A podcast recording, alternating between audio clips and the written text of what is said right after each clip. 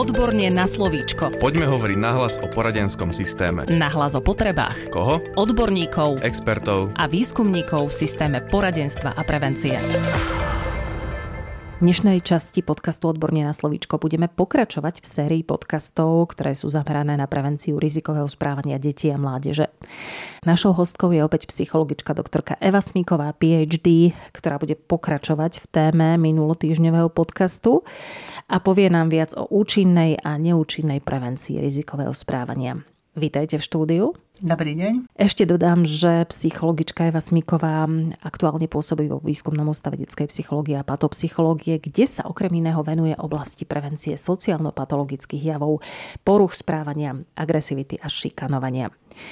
Pani doktorka, kedy už prevencia nie je vôbec účinná? Vieme sa v tomto zmysle oprieť o výskumy? Samozrejme, že nie je to len teda výstupom našich výskumov, ale často aj rôznych zahraničných. Našimi najbližšími takými inšpirátormi sú kolegovia v Českej republike, ktorí už majú vlastne tie také štandardy prevencie a týchto druhov prevenčných aktivít veľmi podrobne a pekne spracovaných, takže čerpáme inšpiráciu tam a teda vieme povedať, že Účinné sú tie preventívne aktivity alebo programy, kde je kombinácia viacero stratégií, ktorá pôsobí na určitú cieľovú skupinu. Takže sa to niekedy hovorí, že je to viac úrovňa intervencia, že sa nepôsobí len na tie deti napríklad v škole, ale aj na rodinu, aj na komunitu, aj na tú širšiu spoločnosť, napríklad médiá, ktoré môžu podporiť alebo práve nepodporiť niektoré to rizikové správanie veľmi dôležité pri takých aktivitách, aby bolo systematicky plánované, aby bolo jasné, že je to kontinuálne pôsobenie, pretože ak teda nejaká aktivita je jednorázová, tak ten efekt sa väčšinou stráca. Že je to teda splnenie si povinnosti nejaké, že sme si to tým deťom ako mali za povinnosť povedať, ale už neriešime to následok, či to bolo účinné a tak ďalej. Dôležitý je ten vek, to už som hovorila, že včasný začiatok tých preventívnych aktivít, takže to je dokázané, že čím skôr tá prevencia začína, tým je v tom výsledku efektívnejšia. Ďalším takým ako účinným faktorom je pozitívna orientácia, aby sme deti neučili nie to, čo nemajú, aj to mm-hmm. je mhm. dôležité, ale ako im dať alternatívu, čo namiesto toho správania majú majú urobiť. My často povieme, toto nerob, ale nepovieme alebo nenaučíme ich skôr, akú formu teda správania majú využiť, čo je teda dobré z nášho dospelého pohľadu a malo by to byť dobré aj z ich, ich teda pohľadu. Áno, že im zakážeme, ale nedáme im tú možnosť, Hej. čo s tým. Častokrát je taká tá veta, že, že nerob zle. A my by sme povedať, že ako to máš robiť inak. Lebo deti to potrebujú počuť, čo Hej. si budeme hovoriť. Potom je veľmi dôležité, aby to bolo teda taký ten model, že vedomosti, informácie, postoje a zmena správania. Že niekedy nestačí, alebo málo kedy stačí len ísť po úroveň informácií, ale my by sme mali teda to posunúť až na kvalitu postojov a zmenu správania. Takže preto to nemôže byť jednorázové, lebo na jednorázovej akcii, aktivite, besede sa nedá takýto model aplikovať. Vieme aj deti zapojiť do prípravy a realizácie preventívnych aktivít? No, toto sa ukazuje veľmi teda efektívne, pretože tie deti, ktoré sú takými tými pozitívnymi vzormi pre druhé deti, ale upozorňujem, že to nie sú tie deti, ktoré sú najlepšie, alebo ktoré sa najlepšie učia, alebo vzorné, ale sú to také tie deti, ktoré si sami deti vyberú ako svojich nejakých, nechcem povedať, že vodcov, ale deti, ktoré teda oceňujú za niečo. A veria im. A, a veria im. Takže vlastne, ak tieto deti dostanú nejaké zručnosti alebo informácie, ako s touto svojou pozíciou v tom triednom kolektíve a v škole narábať, tak sú takými dobrými pomocníkmi v rámci tých preventívnych aktivít a majú výrazný vplyv na tvorbu postojov a názorov tých svojich spolužiakov. No a veľmi účinné je samozrejme mm, vzdelávanie či už pedagógov alebo odborníkov, ako rozvíjať také zručnosti, čiže to je efektívny model, že sa venujeme teda tým dospelým, aby to vedeli preniesť k tým deťom. Kedy tá prevencia nemá nejakú, alebo prípadne má iba nízku účinnosť? Tu sa môžeme teda poučiť napríklad aj z nejakých možno mediálnych efektívnych stratégií ale teda samozrejme aj z výskumov, ktoré hovoria o tom, že už som teraz spomenula, že programy založené len na prenose informácií, napríklad, že drogy majú taký a taký účinok, že alkohol ovplyvňuje myslenie, nejaké kognitívne funkcie. Že o tom iba teoretizujeme, dajme. Tak e, potom ani nemôžeme očakávať, že je to nejaká zmena na správanie alebo postoje, takže toto sa ukazuje ako neúčinné, ale tým nechcem povedať, že tieto informácie tie deti nepotrebujú, len teda ako stratégia samostatná to nie je účinné. Nie sú účinné odstrašujúce nejaké varovné slogany alebo príbehy, taký ten príklad, ako je na tých krabičkách z cigariet, keď sú tam teda rôzne hrôzostrašné fotky nejakých plúc prederavených, tak to už aj teda v rámci tých mediálnych kampaní sa stokrát hovorí, že to nie je účinné, že ten človek si aj tak, alebo aj dieťa kúpi tú krabičku, keď ju chce a keď teda má tú potrebu fajčiť. Takže také tie odstrašujúce nejaké príbehy nie sú teda určite účinné. Tie jednorázové prednášky besedy už som hovorila, alebo nejaké málo intenzívne, nepravidelné aktivity, ktoré nie sú zasadené do nejakého systematického pôsobenia. Často sa stáva, že napríklad na školu príde nejaký odborník, ten príde v septembri, potom tam príde v decembri e, nejaká preventívna aktivita, ktorá je realizovaná policiou a potom ako zoženú ešte nejaké občianske združenie, ktoré tam príde rozprávať o zdravom životnom štýle, ale nemá to ani nadväznú z vekovú, ani nejakú tematickú a môže sa stať, že na ďalší školský rok sa to bude opakovať a teda tie deti sú veľmi šikovné a vnímavé a si povedia, že toto sme už počuli a toto nás už vlastne nezaujíma. A nudí. A nudí. Neúčinné sú programy bez nejakých takých tých interaktívnych prvkov, keď teda deti sedia v laviciach a pasívne majú niečo počúvať alebo vstrebávať, keď nemajú možnosť oni vlastne povedať svoje zážitky, svoje skúsenosti, svoju spätnú väzbu.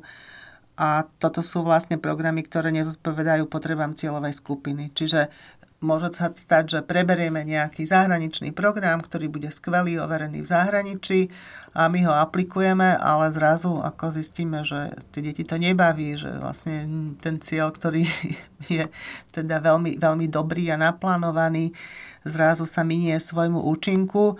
Buď teda prichádza ten program neskoro, alebo naopak príliš skoro v zadom veku. Takže toto by sme mali mať všetko na pamäti.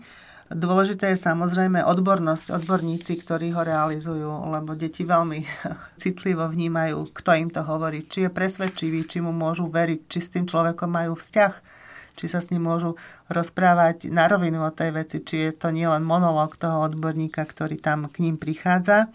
Veľkú účinnosť nemajú ani kampane v médiách, povedzme si, na, na dnešné deti, pretože oni sledujú úplne iné médiá, úplne iné prostriedky, ktoré ich oslovujú, takže niekedy sú naozaj často vyhodené peniaze, ktoré možno apelujú na nás dospelí, že si ich pozrieme, ale ako také všeobecne zamerané na všeobecnú populáciu nemajú veľký efekt. Prípadne sú deti, ktoré tie médiá, e, čo si budeme hovoriť, vôbec nesledujú? Áno, a sledujú svoje médiá a teda tam, tam teda takéto kampane nie sú. No, neúčinná je napríklad taká školská politika nulovej tolerancie. Že napríklad sa povie, že na strednej škole, že keď niekoho teda chytia, že pil a opil sa, takže je vylúčený zo školy ako trest. To nefunguje.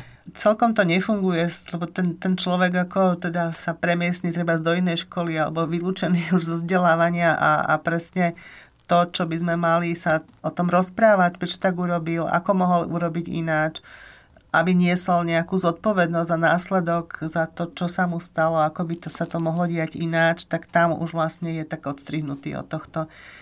Takže to sú také stratégie, ktoré už vieme, že teda mm, nie sú účinné. No a nás, dospelí, by malo teda zaujímať, alebo my by sme mali byť zodpovední za to, aby sme tým našim deťom e, urobili tú prevenciu alebo realizovali tak, aby im neškodila keď už teda nie účinná, ako som hovorila, aby naopak ešte neuškodila. Aby teda tak škodlivosť napríklad môže byť, že tie deti ešte vlastne sa nezaujímajú o nejaké javy a my im tam robíme prednášku. Ako, takže ich to vlastne zaujíme a chcú zistiť, že čo to je, keď už tam príde niekto a tak zaujímavo im o tom rozpráva. Že ich to inšpiruje naopak. Že ich to naopak inšpiruje. No a aj niekedy také tie šokové taktiky a aktivity, ktoré navodzujú nejaké vzrušenie, že sa im prezentuje niečo ako niečo zakázané a niečo veľmi také ako hrozné, tak práve môžu inšpirovať tie deti, ktoré v tom obdobie sú veľmi citlivé na také tieto vzrušivé a nebezpečné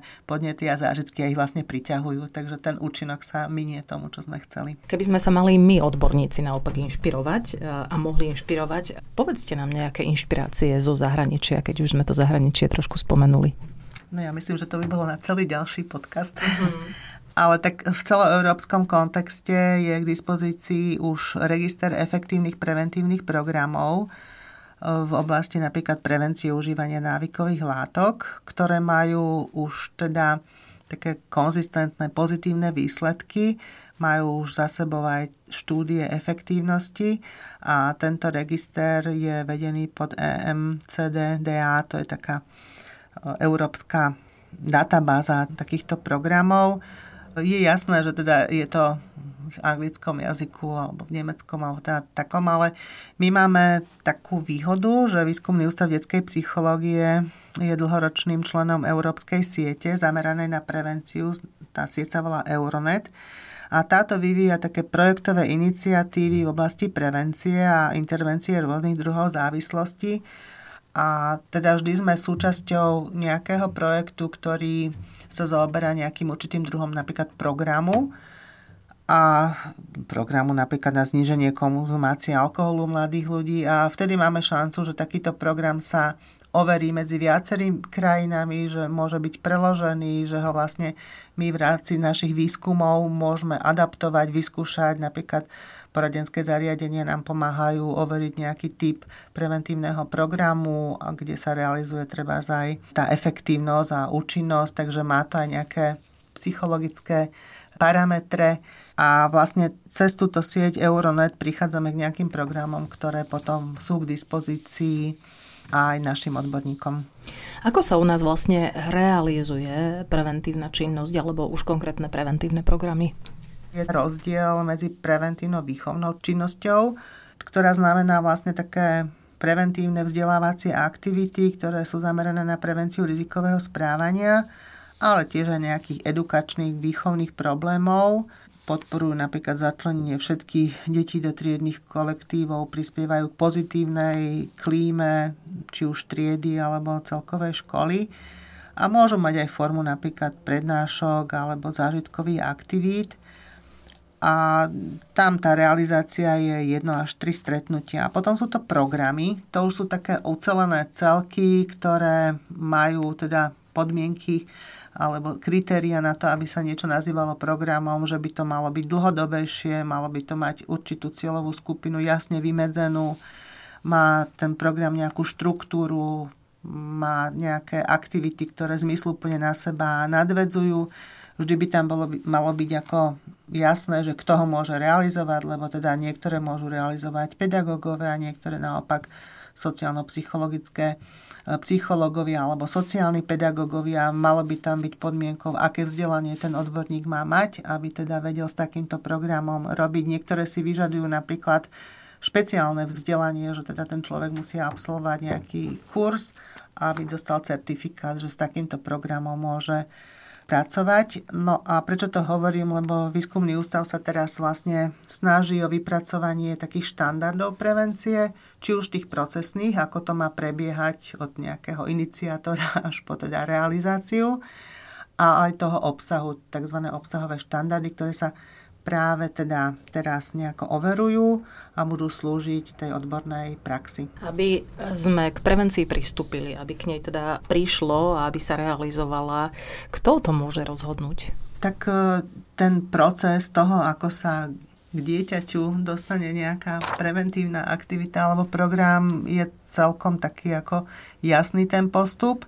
Tým iniciátorom môže byť škola ktorá by mala mať svoj plán prevencie, svojich preventívnych nejakých aktivít a môže do toho zaradiť určité typy teda tých aktivít a si požiada o spoluprácu treba z nejakých odborníkov alebo sama má na škole ten školský podporný tým, ako som hovorila.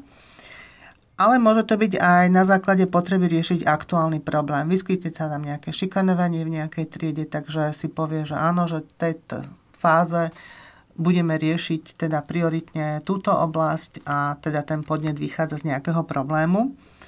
Tie podnety môžu vychádzať aj od odborných zamestnancov poradenského zariadenia, pretože títo realizujú rôzne monitoringy, pozorovania, depistáže v školách a medzi deťmi a na základe vyhodnotenia, že kde tá potreba je najvyššia, kde nejaké teda fenomény sa odhalia ako také, také aktuálne a problémové, tak tam nastupujú vlastne s touto prevenciou. No a niekedy je to aj naozaj, že záujem rodičov alebo aj samotných žiakov, že by takéto nejaké aktivity chceli realizovať. Je to vždy o dobrej komunikácii školy, rodičov, detí a odborníkov. Dnes hovoríme o multidisciplinárnej spolupráci, takže je to taký cieľ, aby vlastne tieto všetky cieľové skupiny alebo zložky boli nejako sklbené, aby tie potreby sa naplňali tak, ako, ako sú prioritné. No a samozrejme, že máme rôzne zákonné možnosti, kde sa hovorí o tom, že tá prevencia, ako sa má realizovať, plán preventívnej stratégie školy, štátne vzdelávacie programy máme, máme dokumenty, ktoré nám hovoria, čo by tá škola mohla využiť alebo mala využiť, tak napríklad je to sprievodca školským rokom, kde sa vždy také tie aktuálne a účinné veci podporujú a dávajú ako ponuka, že tá škola to môže využiť. No a vždy tie preventívne aktivity musia byť prispôsobené tým aktuálnym sociálnym, spoločenským nejakým okolnostiam, už som spomínala teraz ten COVID a zlá situácia psychického zdravia alebo duševného zdravia našich detí. Takže teraz tá potreba aktuálna vysoko presahuje teda to, čo sú možnosti našich kolegov v poradenských zariadeniach a vlastne sa niekedy už len hasí ten problém, že tá prevencia často prichádza neskôr a je to spôsobené tými okolnostiami, o ktorých som hovorila. Hovorí psychologička doktorka Eva Smiková, PhD z Výskumného ústavu detskej psychológie a patopsychológie, ktorá bola našim hostom v podcaste Odborne na slovíčko. Ďakujeme veľmi pekne, že ste prijali pozvanie do štúdia Výskumného ústavu detskej psychológie a patopsychológie. Ďakujem, pekný deň ešte.